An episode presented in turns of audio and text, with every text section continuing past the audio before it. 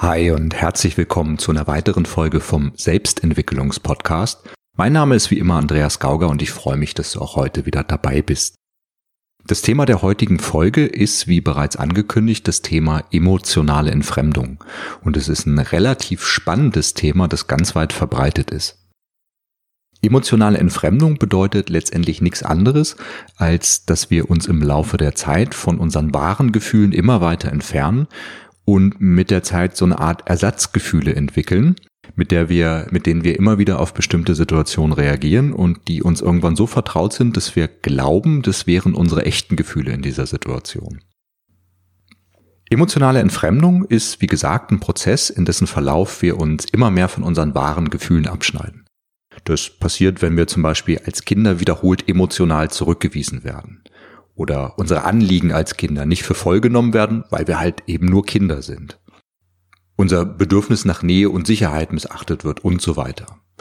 Dann erklären wir irgendwann unsere eigenen Gefühle zum Feind und sagen mehr oder weniger, damit wollen wir nichts mehr zu tun haben. Es ist also so eine Art emotionaler Überlebensmechanismus. Das heißt, über unsere eigentlichen Emotionen stülpen wir dann so eine Art Ersatzgefühle, die unser wahres Fühlen zudecken. Müssen wir dann auch nicht mehr mit der Hilflosigkeit und diesen Ohnmachtsgefühlen äh, zurechtkommen, die mit unserer ursprünglichen Situation einhergingen.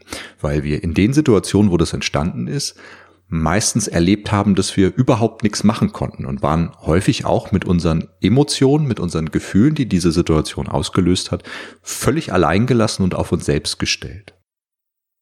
Als Kinder sind wir ja schutz- und hilflos und vollkommen auf die Fürsorge unseres Umfeldes angewiesen. Wir konnten uns nicht entziehen in den meisten Situationen und auch nicht auf die anderen verzichten. Als, als Kinder sind wir komplett abhängig. Kann ich einfach sagen, so ich ziehe jetzt aus, wenn ich sechs Jahre alt bin und äh, mach mal meinen Weg in der großen weiten Welt und wenn zu Hause halt einiges im Argen ist, dann muss ich trotzdem irgendwie damit zurechtkommen.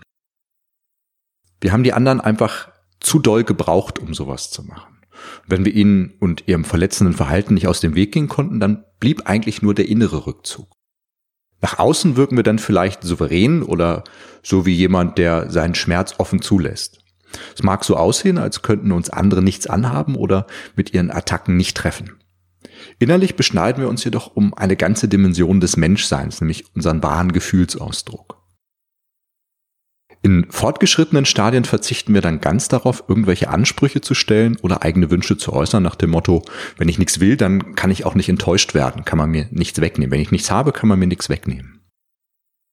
Besonders deutlich wird es manchmal in dysfunktionalen Partnerschaften. Der Partner, der keine Bedürfnisse mehr erkennen lässt, schließt sich damit hermetisch ab. Er wird für den anderen nicht mehr erreichbar. Dieser Weg in die emotionale Entfremdung ist relativ lang.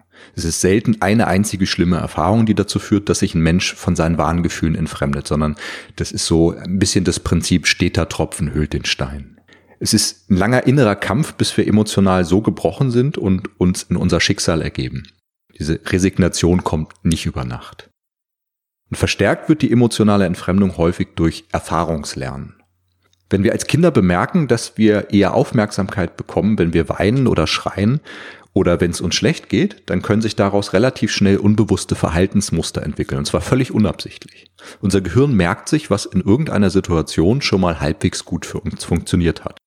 Das muss nicht mal besonders gut funktioniert haben, es muss nur irgendwie funktioniert haben und irgendwie besser funktioniert haben als die anderen Optionen, die wir zu dem Zeitpunkt gesehen haben. Das begleitet uns oft ein ganzes Erwachsenenleben lang. Und diese Muster sind keine willkürlichen Manipulationsversuche. Wir kriegen nicht mit, dass wir diese Muster entwickeln. Sind einfach eine Art Spiegelung unserer früheren Prägeerfahrung.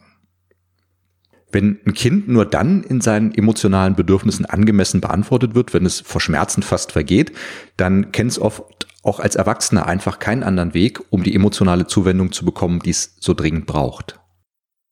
Erst wenn diese Muster bewusst gemacht und der dahinterstehende Schmerz geheilt ist, wobei geheilt hier ein großes Wort ist, ähm, können neue Wege erlernt werden, um direkt mit dem Wunsch nach Stillung unserer emotionalen Bedürfnisse an unser Umfeld heranzutreten. Also direkt in Beziehung zu bringen, was wir gerade brauchen. Für ganz viele Menschen ist es eine der schwierigsten Sachen überhaupt, sich jemand anderem zu öffnen, um zu sagen, ich brauche von dir, ich kann nicht alleine, ähm, bitte gib mir, bitte hilf mir. Das ist für gerade für Menschen, die früh alleine zurechtkommen müssten, mussten, ist es eine der, der ja, der schwierigsten Herausforderungen, die man sich vorstellen kann, weil man damit natürlich wieder mit diesen alten Ohnmachtsgefühlen und dieser Kleinheit, wobei ich gerade gar nicht weiß, ob es das Wort gibt, aber ich bin mir sicher, du weißt, was gemeint ist, mit der eigenen Hilflosigkeit einfach wieder in Kontakt kommt. Und das hat man ja meistens durch diese Ersatzgefühle und andere Muster die ganze Zeit versucht zu vermeiden. Wenn wir einen Schmerz erleiden oder uns irgendwas fehlt, also ein Bedürfnis ungestillt ist, dann ist es unser natürlicher Impuls, damit nach außen zu gehen und unser Bedürfnis in Beziehung zu bringen. Man sagt, der erste Schrei des Säuglings ist ein Schrei nach Beziehung. Das ist der natürliche Weg. Und bei der emotionalen Entfremdung ist der verbaut. Da ist wie so eine Kontaktsperre mit dahinter. Es gibt auch noch ein anderes Thema, was damit verwandt ist, ist das Thema soziale Entfremdung. Da mache ich bestimmt auch noch mal eine Podcast-Folge zu. Ähm, hier soll es jetzt erstmal um die emotionale Entfremdung gehen. Wenn wir es direkt in Beziehung bringen, dann signalisieren wir damit, dass wir etwas brauchen, dass uns etwas fehlt. Werden wir dann mit unserem geäußerten Bedürfnis von unserer Umwelt, also meistens unsere Eltern, angemessen beantwortet, dann entspannen wir uns als Kinder oder als Säuglinge und beruhigen uns. Und im gegenteiligen Falle eskaliert unser Stress. Und das hat dann auch häufig einen Appellcharakter, aber da kommen wir noch dazu. Also Appellcharakter meint, dass ich dadurch, dass ich emotional hochdrehe, versuche doch noch die angemessene oder die, die erwünschte, die gewünschte, die gebrauchte Reaktion von meinem Umfeld zu bekommen. Das klappt natürlich nicht immer. Oft geht es völlig nach hinten los. Aber was will denn ein kleines Kind auch anderes machen in so einer Situation? Und tritt es wiederholt auf, dass wir in unseren geäußerten Bedürfnissen nicht angemessen beantwortet werden, dann ist es meist der Einstieg in die emotionale Entfremdung. Die nimmt dabei oft so einen typischen Verlauf von einer eher niedrigeren zur nächst höheren Stufe. Und nicht alle Menschen durchlaufen alle Phasen der emotionalen Entfremdung, wie ich sie hier aufzeigen will.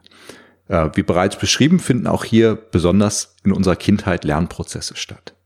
Ein Kind, das früher immer dann angemessen beachtet wurde, wenn es sich irgendwie wütend und ärgerlich verhalten hat, wenn es also richtig pampig geworden ist, wird auch als Erwachsener nur selten weiter bis zu dieser, weiter als bis zu dieser Stufe eskalieren. Vorausgesetzt, der emotionale Stress nimmt nicht überhand, sonst können wir natürlich auch irgendwann in so Lähmungszustände kommen halt. Wenn Mensch nur dann wiederholt angemessen beantwortet wird, wenn er vor Trauer oder vor Traurigkeit fast vergeht, dann wird er mit aller Wahrscheinlichkeit später bei entsprechendem Stress direkt mit Traurigkeit auf ein ungestilltes Bedürfnis reagieren. Und zwar noch bevor er sein eigentliches Bedürfnis geäußert hat und seinem Umfeld mitgeteilt hat ähm, und ihm damit die Chance gegeben hat, das, auf dieses Bedürfnis zu reagieren und es gegebenenfalls auch zu erfüllen. Das ist ein ganz, ganz wichtiger Punkt bei der emotionalen Entfremdung, dass wir direkt zu der Stufe eskalieren, auf der wir früher mal beantwortet wurden. Zumindest bei den unteren Stufen gilt das. Und äh, damit auch wieder unser eigentliches darunter, darunter liegendes Bedürfnis gar nicht in Beziehung bringen und in fortgeschrittenen Fällen vielleicht sogar selbst gar nicht mehr wirklich wahrnehmen in dem Moment. Wir merken dann häufig nur noch, wir sind irgendwie traurig oder wütend oder sonst was und wir kriegen gar nicht mehr mit, welches Bedürfnis darunter gerade eigentlich nicht erfüllt ist. Und das kommt unter anderem daher, dass Aufmerksamkeit für uns absolut überlebenswichtig ist. Es ist klar, und je kleiner, je jünger wir sind, desto mehr gilt das. Wir müssen wissen, dass man sich um uns kümmert, wenn wir schreien oder weinen oder irgendwie anders Bedürfnisse äußern. Davon hängt unser Überleben ab, selbstverständlich. Würde unsere Mutter nicht kommen, wenn wir auf uns aufmerksam machen, dann könnten wir sterben als Kinder. Das ist einfach so. Wenn die Mutter drei Tage nicht kommt und wir schreien und plären und machen sonst was, ist, so ein Säugling kann das nicht überleben.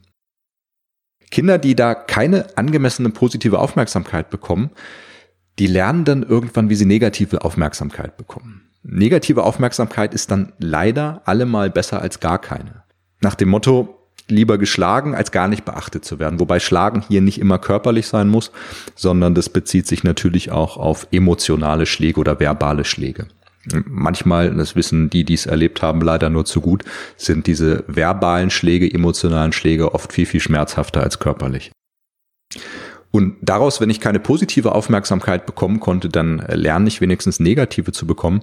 Daraus erklärt sich auch viele Delinquenten, also viele Leute, die vom Weg abgekommen sind, die ähm, sage ich mal, auf, der, auf die schiefe Bahn geraten sind, die immer irgendwie Querulanten waren, die, die ähm, irgendwie nicht, die mit dem Gesetz in Konflikt kommen, die irgendwie äh, ständig Stress anfangen und anscheinend auch ihren eigenen Erfolg immer und immer wieder sabotieren. Das ist häufig genau dann der Fall, wenn ich gelernt habe, positiv ist für mich nicht zu reißen. Und vielleicht habe ich auch die Erfahrung gemacht, dass bestimmte Sachen wie zum Beispiel der Schlaumeier in der Familie durch meinen großen Bruder schon besetzt war. Also der ist dann auch noch ein bisschen älter als ich. Das heißt, er hat immer einen Vorsprung, da komme ich nicht gegen an. Diese Rolle ist schon besetzt, dafür kann ich keine Aufmerksamkeit kriegen, gegen den kann ich nicht anstinken. Was bleibt mir vielleicht anderes übrig? Kann ich es vielleicht über Sport machen halt, wenn mein Bruder unsportlich ist, wenn er jetzt aber auch noch super sportlich ist, dann habe ich da auch noch ein Problem. Und dann bleibt mir vielleicht manchmal nichts anderes, um die Aufmerksamkeit meiner Eltern zu bekommen, als negativ auf mich aufmerksam zu machen. Das ist jetzt ein Beispiel von ganz, ganz vielen. Da könnte man äh, nicht nur eine eigene Podcast-Folge, sondern einen eigenen Podcast drüber machen über diese Themen. Ist nur so ein Beispiel, um mal äh, eine Idee dafür zu bekommen. So, der Weg in die emotionale Entfremdung ist eigentlich meistens relativ ähnlich. Als erstes tritt ein ungestilltes Bedürfnis auf. Und mit diesem Bedürfnis äußern wir uns ganz am Anfang, wenn es noch nicht verbaut ist, wenn wir also noch nicht in der emotionalen Entfremdung drin sind.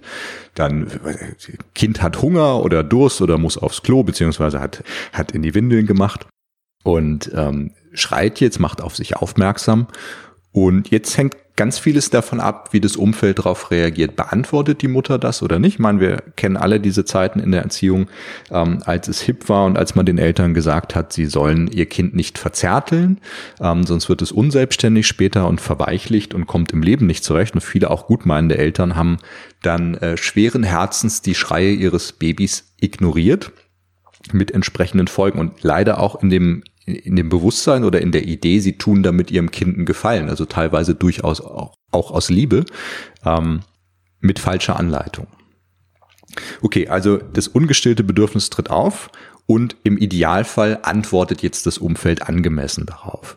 In dem Fall tritt natürlich keine emotionale Entfremdung auf.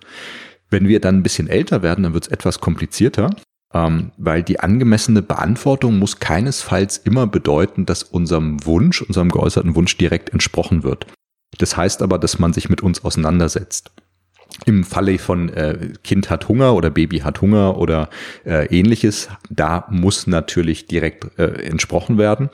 Aber wenn es jetzt zum Beispiel etwas ist, wir sind etwas älter und wir haben einen bestimmten Wunsch, wir möchten, was weiß ich, ein neues Fahrrad oder irgendwas, ich mache jetzt übrigens bewusst ganz einfache Beispiele, ähm, dann heißt es nicht, dass wir emotional entfremden, wenn wir dieses Fahrrad nicht bekommen.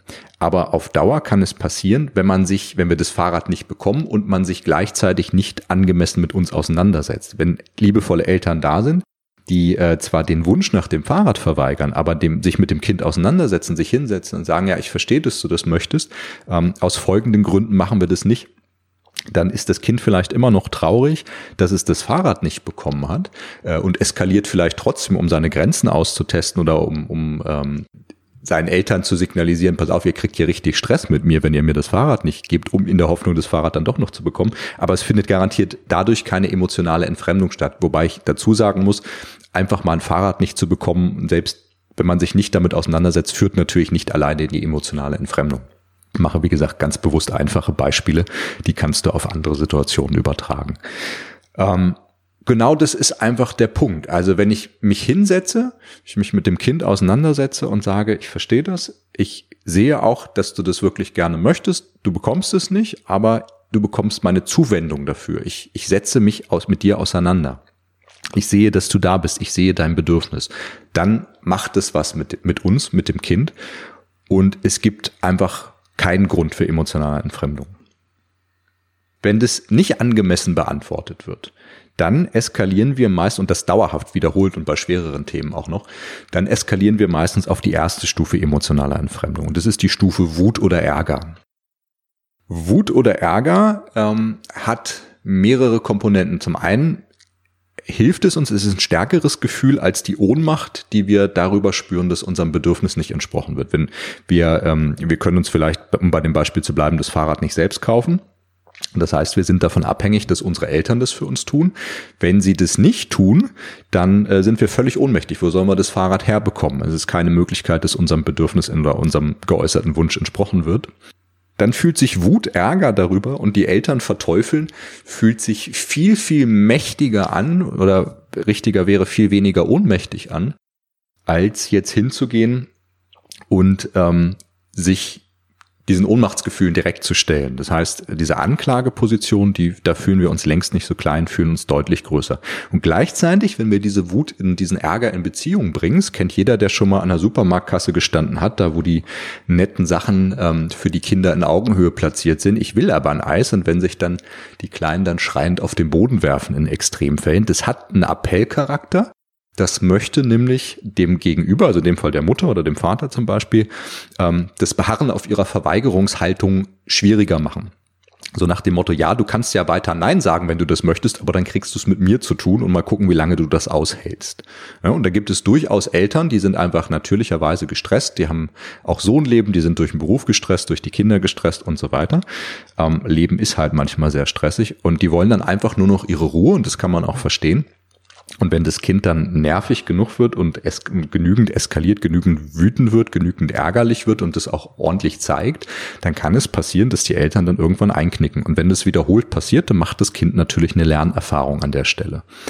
Und äh, dann kann es später durchaus passieren, wenn das dann immer wieder geklappt hat, dass das Kind in solchen Fällen beim ungestillten Bedürfnis sofort wütend wird Manchmal vielleicht sogar, wenn das Bedürfnis noch gar nicht ungestillt ist, im Sinne von der andere hatte noch gar keine Chance, mein Bedürfnis ähm, in irgendeiner Form zu erfüllen, weil ich es ihm noch gar nicht mitgeteilt habe, dass ich das Bedürfnis habe. Das ist in, Beziehungen häufig ein Thema. Ähm, da bin ich schon mal vorher wütend dann an der Stelle, weil ich einfach die Erfahrung gemacht habe, wenn ich wütend genug werde, dann kriege ich meinen Willen. Wenn das aber nicht klappt, wenn da nicht angemessen drauf reagiert wird, dann eskalieren wir meistens auf die, also angemessen reagieren heißt in dem Fall entweder mein Bedürfnis wird entsprochen oder wenn ihm nicht entsprochen wird, wie wir eben schon hatten, dann bedeutet es, es wurde sich zumindest mit mir angemessen auseinandergesetzt. Wenn das nicht passiert, dann eskalieren wir meistens auf die zweite Stufe und äh, das ist die Stufe Traurigkeit. Traurigkeit ist könnte man sagen, viel dichter an der empfundenen Ohnmacht, also in dem Sinne vielleicht ehrlicher. Gleichzeitig hat es aber äh, auch einen Appellcharakter. Das heißt, mit der Wut, der, dem Ärger von ihren Kindern können manche Eltern noch umgehen. Die beantworten viele mit Gegenaggression.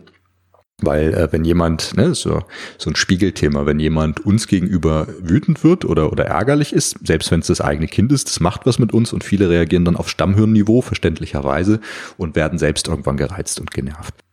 Damit können viele noch umgehen, aber mit der Traurigkeit ihres Kindes können viele schon wieder nicht mehr umgehen. Später auch mit der Traurigkeit des Partners zum Beispiel und sowas. Und Menschen, die auf der Stufe immer wieder merken, okay, Wut, Ärger funktioniert für mich nicht, bin ich vielleicht auch gar nicht der Typ für. Es kommt ja, es gibt ja auch unterschiedliche Charaktere und nicht jeder ähm, hat jetzt einen Bezug dazu, da eher wütend zu werden. Also das heißt nicht, dass jedes Kind ähm, gleich diese Stufen immer durchläuft, sondern wir haben unterschiedliche Charaktere. Wir kommen nicht als weißes, als unbeschriebenes Blatt zur Welt. Manchem äh, liegt Traurigkeit vom Gemüt her viel eher. Das heißt, die werden wenig Ausflüge in Ärger und Wut machen. Dann reagiere ich halt immer wieder mit Traurigkeit und das hat auch einen ganz, ganz starken kommunikativen Appellcharakter, nämlich ähm, du kannst weiter verweigern, was ich von dir möchte, aber dann musst du mit meiner Traurigkeit umgehen. Das ist übrigens in Eltern-Kind-Beziehungen ganz, ganz häufiges Ding, ähm, auf Seiten der Eltern aber häufig. Also wenn es um manipulative Eltern-Kind-Beziehungen geht, zum Beispiel wenn das Kind das Haus nicht verlassen soll oder so, dann ist häufig Traurigkeit, gespielte, vorgespielte Traurigkeit oder deutlich gezeigte Traurigkeit ähm, ein äh, sehr, sehr wirkungsvolles Manipulationsinstrument, damit die Kinder doch noch machen, was die Eltern möchten oder das lassen, was die Eltern möchten, dass sie lassen nämlich zum Beispiel das Haus verlassen und studieren gehen und ähnliche Geschichten, weil das Kind sich dann mit den Schuldgefühlen und der Traurigkeit der Eltern häufig der Mütter auseinandersetzen muss. Die nächste Stufe, wenn das auch wieder nicht klappt, ist die Resignation, also das Aufgeben. Und ähm, das hat häufig Züge von, ich habe gemerkt, ich bin völlig ohnmächtig, ich kann hier wütend werden, ich kann hier traurig werden, ich kann zetern, ich kann schreien, ich kann mich in meinem Zimmer einsperren, ich kann machen, was ich möchte, es ändert überhaupt nichts. Dann gebe ich häufig innerlich auf. Und das bedeutet dann, ich erwarte auch nicht mehr viel vom Leben. Das ist so eine Art Selbstschutz, kennt auch jeder. Wer nicht zu viel erwartet, der kann auch nicht enttäuscht werden. Das ist so eine emotionale Art, die mögliche Fallhöhe hinterher zu begrenzen. Das heißt, wenn ich nicht so hoch fliege, dann kann ich auch nicht tief fallen. Wenn ich nicht viel erwarte in meinen Beziehungen mit entsprechenden Glaubenssätzen wie Menschen sind nicht verlässlich und so weiter, dann fühle ich mich irgendwie sicher und gleichzeitig wird mein Bewegungsradius immer kleiner und als Mensch nehme ich kaum noch am Leben teil. Und jetzt kann es sogar passieren, dass Menschen auch, oder es ist sogar sehr wahrscheinlich, dass Menschen auch auf dieser Stufe nicht ansatzweise irgendwie was das bekommen, ähm, was sie möchten. Also über Resignation ist es eigentlich, da ist kein, kein echter Appellcharakter mehr drin. Das heißt, da ist es ist eigentlich die unwahrscheinlichste Stufe von allen, dass da jemand angemessen auf mich reagiert. Ähm, was ich manchmal bekomme, ist Hilfsangebot im Sinne von Mensch, du bist so depressiv äh, und sowas. Wir müssen uns mal um dich kümmern, du brauchst Hilfe halt. Gleichzeitig investiert das natürlich auch daran, dass mein Selbstbild immer kleiner wird. Ähm, jetzt hält sich Resignation dann meistens sehr, sehr lange, weil wir dadurch auch unseren, äh, wir machen keine neuen Erfahrungen, wir bewegen uns kaum noch. Es zementiert sich selbst, also das ist wie so ein Hamsterrad, es geht nicht wirklich weiter von dieser Stufe, weil wir äh, ja uns nichts mehr zutrauen, wir, es kommen keine neuen Impulse ins System, wir bleiben einfach auf dieser Stufe. Und wenn es lange genug passiert, dann äh, kann es durchaus sein, dass es bis zu psychosomatischen Stufen weitergeht oder, oder psychosomatischen Erscheinungen weitergeht, was dann in diesem Modell die vierte Stufe wäre. So, so viel erstmal zum Modell der emotionalen Entfremdung und den vier verschiedenen Stufen, die es in diesem Modell gibt. Jetzt zu der Frage, wie werden emotionale Bedürfnisse richtig beantwortet. Gerade für die, die eigene Kinder haben oder auch in einer Partnerschaft, ist das ein ganz, ganz wichtiges Thema. Ähm, erstmal ist es wichtig, die verschiedenen Stufen und Grade zu kennen, damit wir sie in unserem Umfeld und aber auch bei uns selbst wahrnehmen können. Und wenn wir lernen, sie im Umfeld wahrzunehmen, dann ähm, können wir viel echter, viel direkter mit unseren Mitmenschen kommunizieren. Das ist natürlich ganz besonders da wichtig, wo wir eng mit Menschen zusammenleben, die uns wirklich am Herzen liegen, also Partnerschaft, Kinder, ähnliches.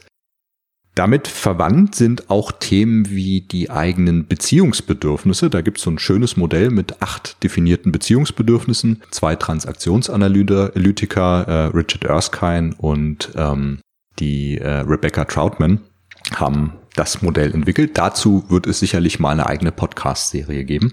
Ähm, nur schon mal angedeutet hier an der Stelle. Also wie werden emotionale Bedürfnisse angemessen beantwortet? Soll hier nicht der Eindruck entstehen, dass wir, sobald uns jemand die Erfüllung eines Bedürfnisses verwehrt, in die emotionale Entfremdung abrutschen. Das ist definitiv nicht der Fall, habe ich auch schon angesprochen. Entscheidend ist die emotionale Zugewandtheit, nicht so sehr die Erfüllung oder Nichterfüllung unseres ursprünglichen Wunsches. Wir müssen halt einfach nur spüren, dass wir in unseren Bedürfnissen angemessen wahrgenommen, gesehen werden. Empathie ist hier das Schlüsselwort. Wenn du deinem Kind zugewandt erklärst, warum du seinem Wunsch nicht entsprechen wirst, machst du alles richtig. Selbstverständlich wird es nicht begeistert sein, wenn es den Schokoriegel, das neue Spielzeug oder was auch immer nicht bekommt oder du mal wieder arbeitsbedingt keine Zeit für es hast, für es das Kind. Wenn es nicht der absolute Regelfall ist und du nicht immer eine Verweigerungshaltung hast deinem Kind gegenüber, ist das nicht spielentscheidend nachher. Wichtig ist, dass es sich gesehen fühlt, in seinem Bedürfnis wahrgenommen fühlt auch wenn ihm aus Vernunftsgründen zum Beispiel nicht entsprochen wird. Kinder haben ja auch das Bedürfnis, auch wenn kein Kind es zugeben würde, das Bedürfnis nach liebevoller Begrenzung in ihrem eigenen Größenwahn. Ist übrigens für Erwachsene auch ein ganz großes Thema. 70 Schokoriegel am Stück sind halt einfach nicht gesund, muss ich mir selbst vielleicht auch manches Mal nochmal deutlicher sagen da braucht es manchmal so, so ein liebevolles Begrenzen, weil man das höhere Wohl des Gegenübers oder auch das eigene höhere Wohl im Blick hat und deswegen äh, dem Bedürfnis nicht entsprochen wird, um etwas wichtig, noch Wichtigeres, noch Höheres zu erfüllen oder zu befriedigen. Und das kann auch durchaus offen kommuniziert werden und es sollte auch offen kommuniziert werden. Also wenn das, das Warum, dieses Auseinandersetzen des Warum etwas einem Wunsch nicht entsprochen wird oder einem Bedürfnis nicht entsprochen wird, ist ein ganz, ganz wichtiger Punkt. Und ich sage es an der Stelle auch ganz deutlich, das soll nicht dazu einladen, prinzipiell eine Verweigerungshaltung einzunehmen, weil es so schön bequem ist. Und sich dafür einfach nur mit dem Kind auseinanderzusetzen, einfach nur zu sagen die ganze Zeit, nein, das bekommst du auch nicht, weil, das bekommst du auch nicht, weil, das bekommst du auch nicht, weil. Das wäre nicht Sinn und Zweck der ganzen Übung. Ist für meine Hörer sicherlich völlig irrelevant, weil keiner von meinen Hörern sowas machen würde, aber ich möchte es wenigstens dazu gesagt haben. So, wie kann sowas in der Praxis klingen? Beispielsweise so, mein lieber Sohn, erinnerst du dich an unser Gespräch vom letzten Donnerstag? Wir hatten gesagt, es gibt äh, zwei Schokoriegel die Woche und wenn du dich erinnerst, dann hattest du deine zwei Schokoriegel schon. Und das machen wir nicht, um dich zu ärgern, sondern äh, Papa und ich haben halt beide, haben dir ja beide schon gesagt, dass Schokoriegel unter anderem schlecht für die Zähne sind und uns liegt deine Gesundheit wirklich am Herzen. Ich kann das total verstehen, dass du jetzt noch einen möchtest und äh, sag dir ganz ehrlich, ich kenne das Bedürfnis, ich habe das auch manchmal, dass ich am liebsten so viel Schokoriegel futtern würde, bis ich platze. Aber aus den Gründen, die wir dir gesagt haben, weil uns deine Gesundheit am Herzen liegt, können wir das leider so nicht machen. Irgendwann bist du groß, dann kannst du selbst entscheiden. So, wir haben heute Samstag, das heißt noch zweimal schlafen, dann ist Montag und dann fängt die neue Woche an und dann kannst du dir überlegen, ob du die beiden Schokoriegel gleich am Montag hintereinander futtern möchtest oder über die Woche verteilen oder so.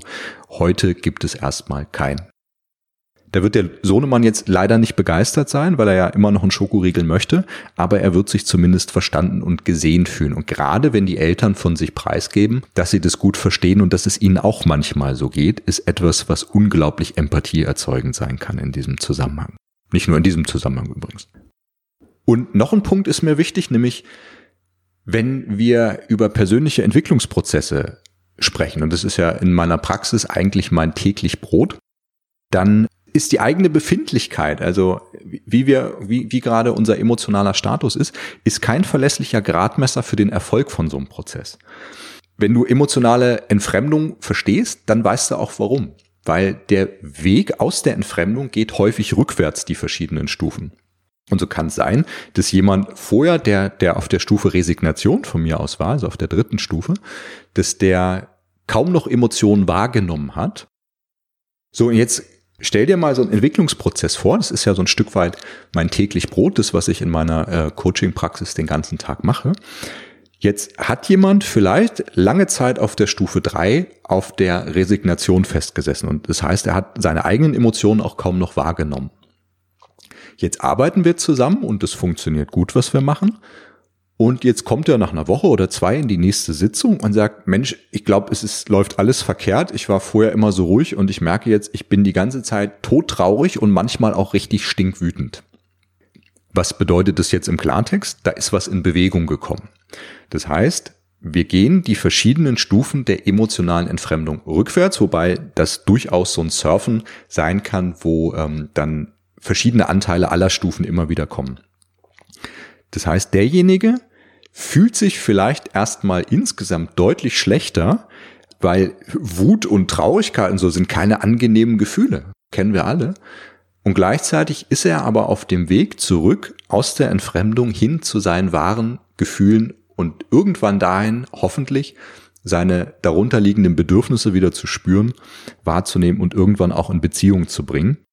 Und auch mit dem Verletzungsrisiko oder mit dem Versagensrisiko umzugehen, das auch in der heutigen Zeit seinem geäußerten Bedürfnis eventuell nicht entsprochen wird. Ist eine weitere große Hürde in diesem Prozess, diese Angst aushalten zu lernen. Und das ist ein ganz, ganz wichtiger Punkt, äh, nicht nur für das, was ich in meiner Praxis mache, überhaupt für solche Entwicklungsprozesse. Der momentane emotionale Status ist kein Gradmesser für den Erfolg. Im Gegenteil, manchmal werden die Gefühle richtig heftig für eine kurze Zeit, aber auch nur. Dann kommt Altes hoch und gerade das ist ein Zeichen dafür, dass der Prozess richtig gut läuft. Also auch wenn du bei dir selbst, viele sind ja auch so im Selbsthilfebereich unterwegs und ist, in gewissen Maßen ist das auch gar nicht verkehrt. Bei ernsteren Themen wäre ich da vorsichtig, aber das ist ein anderes Thema. Wenn du da selbst was machst oder manchmal ist es ja auch einfach, wir machen gar nicht aktiv etwas an unserer Entwicklung und entwickeln uns trotzdem weiter. Also wenn du so etwas merkst und merkst, da kommt viel Altes, Verdrängtes hoch, dann ist das ein sehr, sehr gutes Zeichen und bedeutet, dass du auf dem Weg zurück zu dir selbst bist in solchen Fällen.